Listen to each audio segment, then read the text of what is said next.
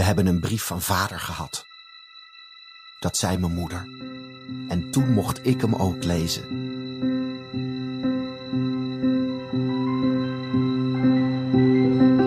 In de jaren 1672 en 1673 werd Utrecht bezet door het Franse leger van koning Lodewijk XIV. Deze korte maar indrukwekkende periode bracht veel teweeg bij de verschillende bewoners van de stad en provincie Utrecht. Wat gebeurde er met de burgers van de stad toen de Fransen in aantocht waren? Je luistert naar een podcast van het Utrechts Archief. Mijn naam is Katlijn Verdult en tegenover mij zit mijn collega Floortje Tuinstra. In deze serie nemen we je mee naar de woelige periode die ook wel bekend staat als het rampjaar. Per aflevering hoor je een historisch personage dat aan de hand van archiefstukken uit ons archief leven is ingeblazen door theatergroep Aluin. Vandaag het kind van de schutter. Alderliefste Johanna Bom. Ik laat u weten als dat wij de Heer zij dank gelukkig over zijn gekomen. Ik ken het uit mijn hoofd. Johanna is mijn moeder. Ja, ik zeg altijd mama, maar mijn vader natuurlijk niet. Mijn vader houdt de Fransen tegen bij Nijmegen. Hij niet alleen natuurlijk. Hij is met de hele compagnie. Mijn vader is schutter. Het staatse leger is het beste leger in de wereld. En mijn vader is heel sterk en heel dapper. De Franse koning verovert allemaal steden, maar Nijmegen niet. Mijn vader houdt hem tegen, met zijn musket. Oh, een musket, dat is echt een heel mooi wapen. Mijn vader heeft hem laten zien. Het is een gladloops voorlader. En hij is voorzien van een lontslot. Je doet de lont in de haan en dan haal je de afvuurhendel over. De haan beweegt zich naar beneden en drukt de lont in de kom waar zich het kruid bevindt. En dat komt tot ontbranding en de vlam slaat door het zundgat in de loop en steekt daar de lading in brand die de kogel afvuurt. Zo werkt een musket. Dus eigenlijk heel simpel. Mijn vader is de beste schutter van de compagnie. Je zou hem een musketier kunnen noemen, omdat hij een musket heeft. Niet alle mensen zijn dapper, maar mijn vader wel. Dat weet ik, want dat zegt mijn moeder. Er zijn mensen die heel veel geld hebben en die de stad uit willen vluchten met alles wat ze hebben. En sommigen hebben heel veel spullen en heel veel geld. Ze wonen in de grote huizen in de binnenstad. Ik woon daar niet. Ik woon net buiten de Weertpoort met mijn ouders en mijn vier kleine zusjes. Ik bescherm mijn zusjes altijd. Net zoals mijn vader ons beschermt. Het moet, want het is oorlog.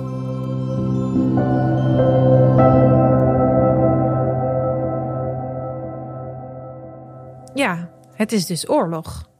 De republiek is aangevallen, of in ieder geval die Fransen die komen er dus aan, via Duitsland. Uh, en die prins Willem III, die heeft een soort staatsleger, toch? Ja, ja. De, de zeven provincies die hebben een gezamenlijk leger. En daar is uh, prins Willem uh, als legeraanvoerder over aangesteld. En ehm, de situatie wordt op een gegeven moment zo nijpend dat hij dat leger aan gaat vullen met burger nou, vrijwilligers of uh, onvrijwillige vrijwilligers. Ja. En daar een oproep gedaan aan alle burgers, alle mannen van de stad. Ja, aan de weerbare mannen om te komen. Niet allemaal, maar bijvoorbeeld uit de stad Utrecht worden er duizend opgetrommeld. En ook nog duizend uit alle dorpen uit de provincie Utrecht. En die uh, gaan met 36.000 pond kruid uit de voorraad van de Staten van Utrecht richting Nijmegen om daar te helpen de Republiek te verdedigen. En wat voor mensen waren dat? Dat waren deels schuttersvendels, dus de mensen die sowieso werden ingezet om een soort de burgerwacht die de stad beschermde um, in allerlei situaties. Die hebben ook wapens en zo. Ja, precies, die zijn getraind. Maar er werden ook mensen, uh, bijvoorbeeld ja, de, de showers van de stad. De zakkendragers. Dus dat zijn een soort uh, stadsambtenaren, maar eigenlijk de, vuilnismannen en de, de havendienst. Die worden ook opgetrommeld van jongens, jullie kunnen sjouwwerk doen, jullie kunnen van alles. Dat doen jullie normaal gesproken ook in dienst van de stad. Nu doen jullie het voor de stadsverdediging. Nou ja, die mensen woonden ook onder andere in de bemuurde Weert. Net als deze jongen. En zij gaan dus weg. Dus die mannen zijn weg. En ze gaan naar de IJssellinie. En ze hebben daar eh, goede moed voor. Ze denken dat gaat wel lukken om ze bij de IJssel tegen te houden. Maar nou blijkt, ze komen niet over de IJssel. Ze komen meer uit het zuiden. Die Fransen natuurlijk. Ja, die Fransen, precies. Die komen over de Rijn. Dus daar zit je bij de IJssel. Zit je eigenlijk een beetje uh, voor niks te zitten. En ze weten ze nog even tegen te houden in Nijmegen. Zoals de vader van die jongen die zit is dus bij Nijmegen. Maar ze gaan er eigenlijk min of meer onderdoor en steken alsnog de Rijn over. Dus op dat moment zijn de Fransen dus al door. Terwijl die Utrechtse hulptroepen, die zitten nog bij die IJssel. Ze gaan echt langs elkaar heen. Dus ze gaan eigenlijk, ze kruisen elkaar. Dus zij zitten daar nog. En het hoofdleger van Willem III, die um, gaat snel op de terugtocht richting Holland. Probeert zo snel mogelijk achter de waterlinie te komen. Die vlucht. Vlucht, ja, of uh, tactische terug, terugtocht. Oké. Uh, en je gaat ook kijken, kunnen we niet uh, nog andere steden verdedigen, bijvoorbeeld Utrecht. Maar daar hebben ze een probleem, want Willem III heeft overwogen om Utrecht te verdedigen. Maar het probleem was er waren geen eigen weerbare mannen, of heel weinig maar. want die zaten, zaten in Nijmegen. Precies, die zaten nog in Nijmegen. Bovendien uh, wilden de burgers niet dat die soldaten werden binnengelaten. Waarom niet?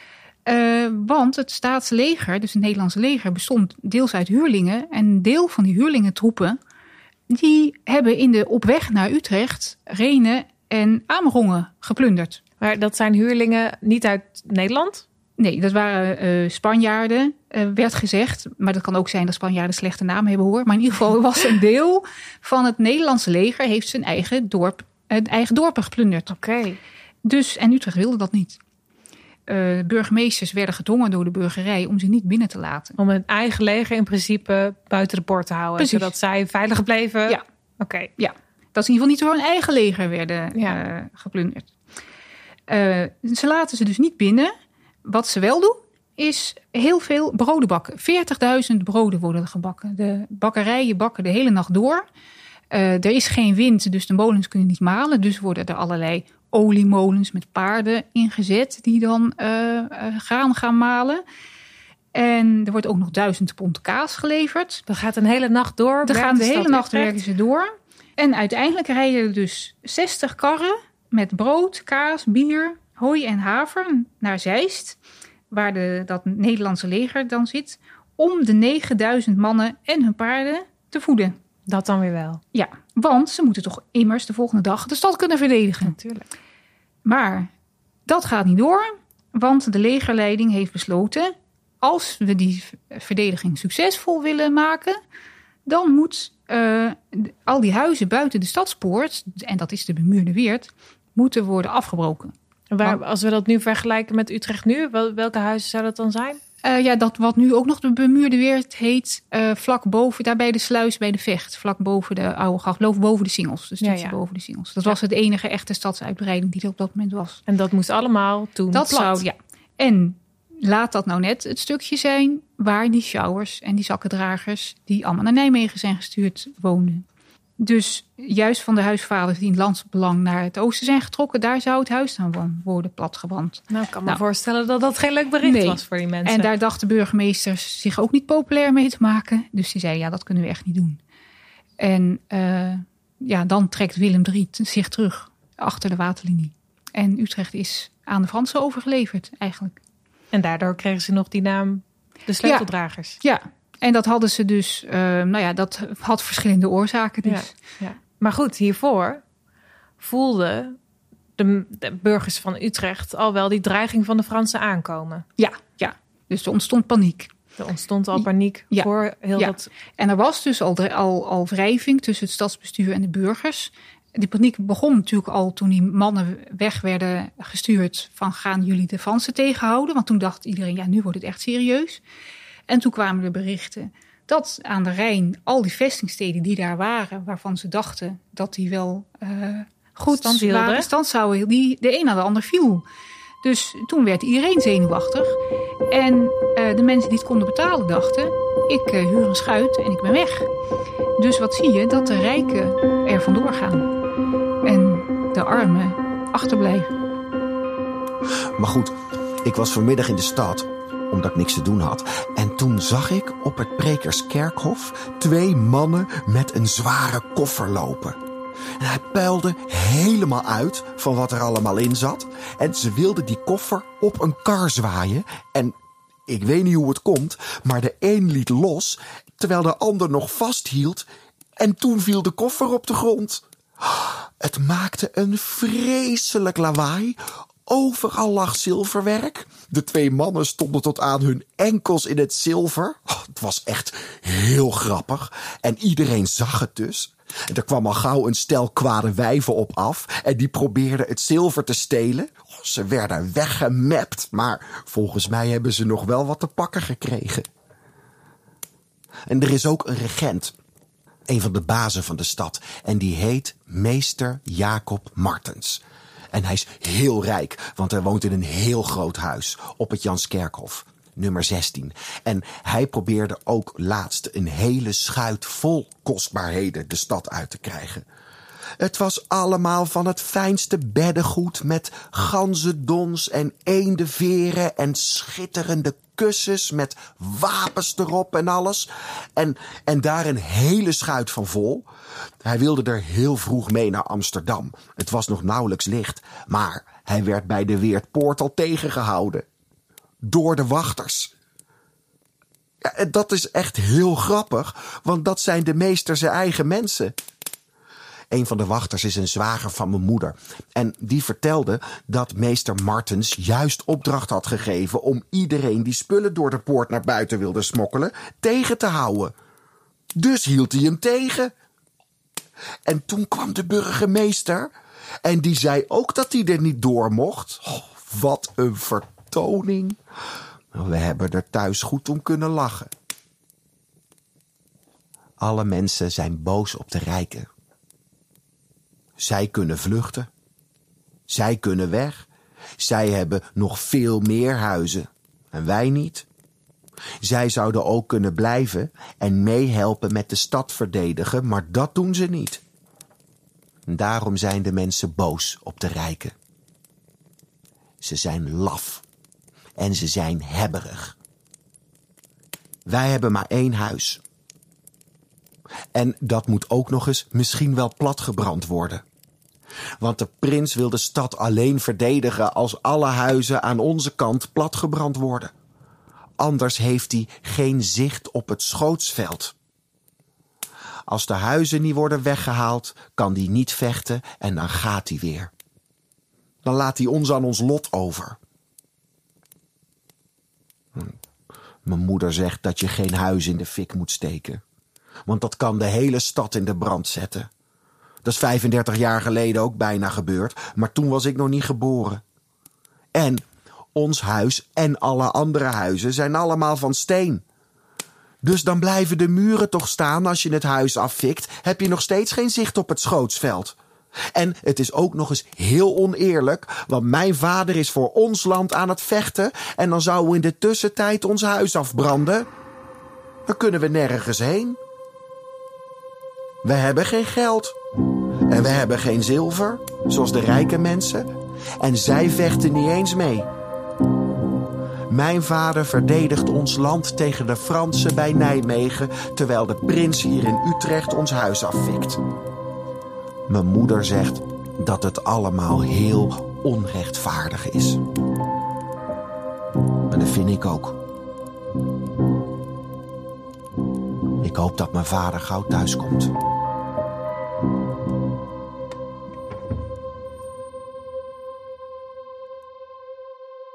Die rijken dus. Die willen snel achter de waterlinie. Die willen vluchten voor de Fransen. Precies. Eh, zodra bekend wordt dat de Fransen uh, de, de Rijn afkomen zakken... Ehm, via al die uh, vestingen die vallen...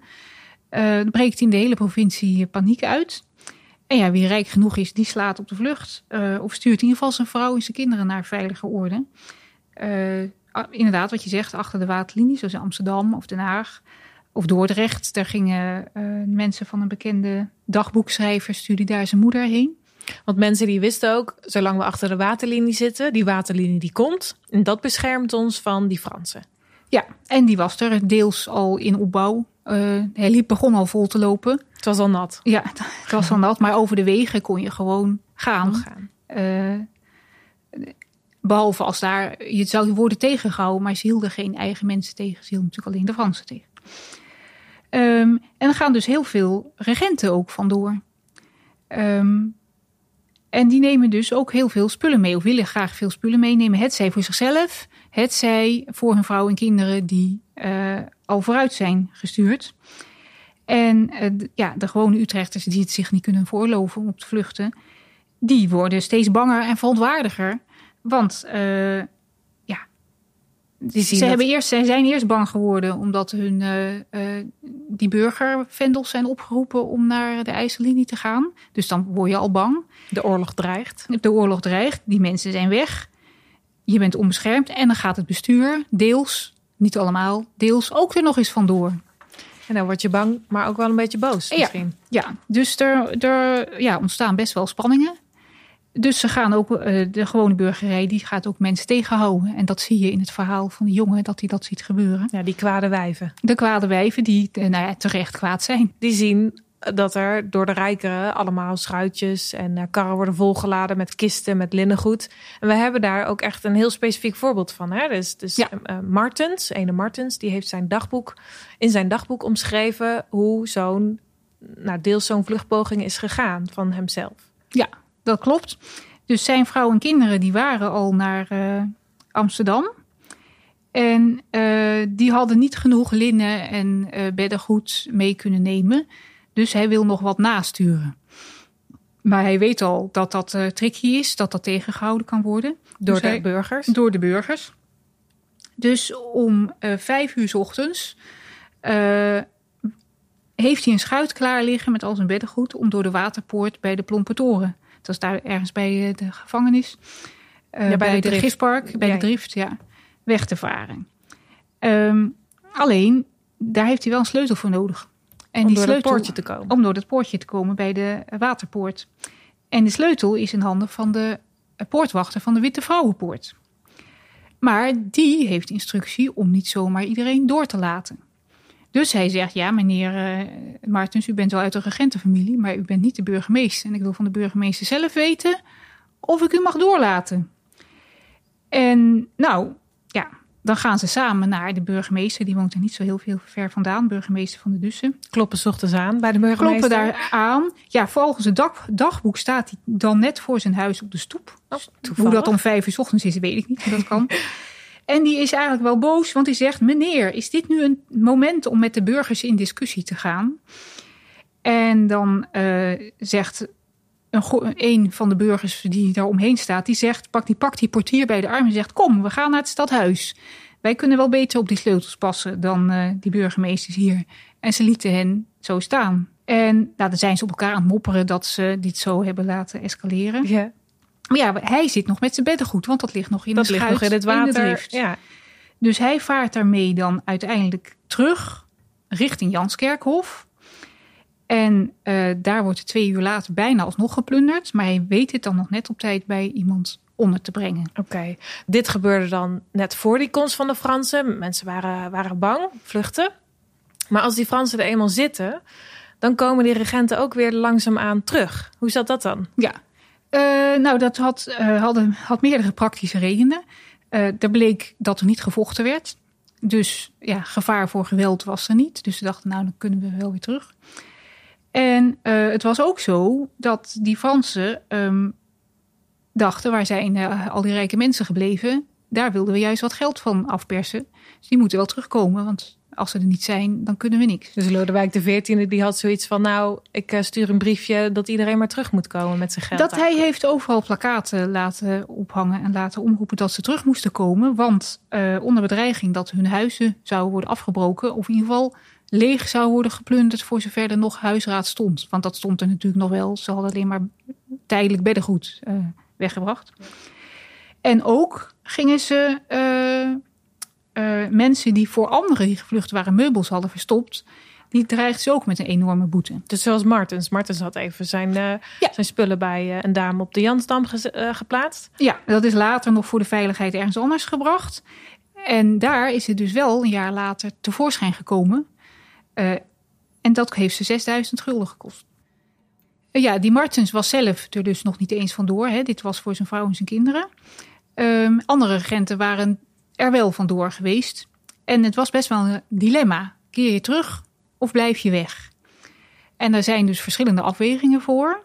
Uh, dat kan gewoon je materiële eigenbelang zijn. Het kan je plichtsgevoel zijn tegenover de achtergebleven inwoners. Ehm, maar ook de angst dat als jij niet terugkomt, dat er dan uh, katholieken jouw plek gaan innemen. Want als, als de Fransen er zijn, dan wordt het leven voor de katholieken ook makkelijker, wat op dat moment niet zo was. Want Lodewijk XIV was behoorlijk katholiek. Ja. Ehm, maar ja, als je terugkeert, dan word je, behalve dat je melkkoe bent, omdat je uh, die dikke belastingen moet gaan betalen, word je ook noodgedwongen een pion van de bezetter. Want ehm, de regenten onder hen, die moesten dus uh, allerlei bevelen van die Fransen uit gaan voeren. Uh, ten koste van de andere burgers. En er zijn ook pamfletten uh, uit die tijd waarin uh, de ene pamfletschrijver zegt. Ze hadden allemaal weg moeten blijven, want dan hadden die Fransen niks kunnen doen. Want dan hadden ze geen stadsbestuur gehad, of regenten gehad, of rijken gehad waar ze geld van konden plukken, of mensen die zaakjes konden opknappen. Waren ze weer omgekeerd? Um, en anderen zeiden nee, ze hadden juist allemaal terug moeten keren, die lafbekken die wegblijven. Dus ja, wanneer ben je nou een landverrader? Als je, of een stadsverrader of een provincieverrader? Als je blijft, als je wegblijft of als je terugkomt. Dus het is, ja, het is de burgemeester in de oorlogstijd. Dat dilemma is het eigenlijk. Echt een dilemma dus. Ja. Sowieso, klonk als een pittige tijd. Volgende aflevering gaan we verder praten over dat rampjaar in Utrecht en hoe het nu eigenlijk was voor nou, een heel specifieke dame, Margaretha Turner. Zij zat in Amerongen, dus op het platteland, en voelde natuurlijk ook die dreiging van de Fransen. En ook zij ging er vandoor en vluchtte naar Den Haag.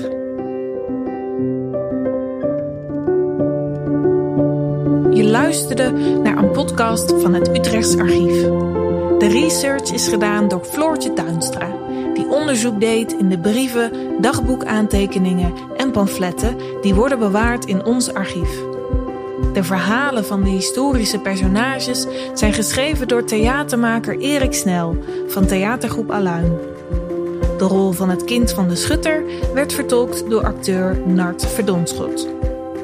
De muziek die je hoort is gemaakt door Martijn Smit.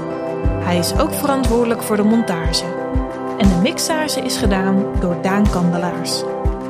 Tot en met 3 januari 2021 zijn de verhalen die je hier hoort ook nog te ervaren in de expo Rampjaar 1672-1673 op de Hamburgerstraat 28 in Utrecht. Vond je dit een leuke podcast? Vergeet ons dan niet te volgen of de podcast te liken, zodat andere mensen ons ook kunnen vinden.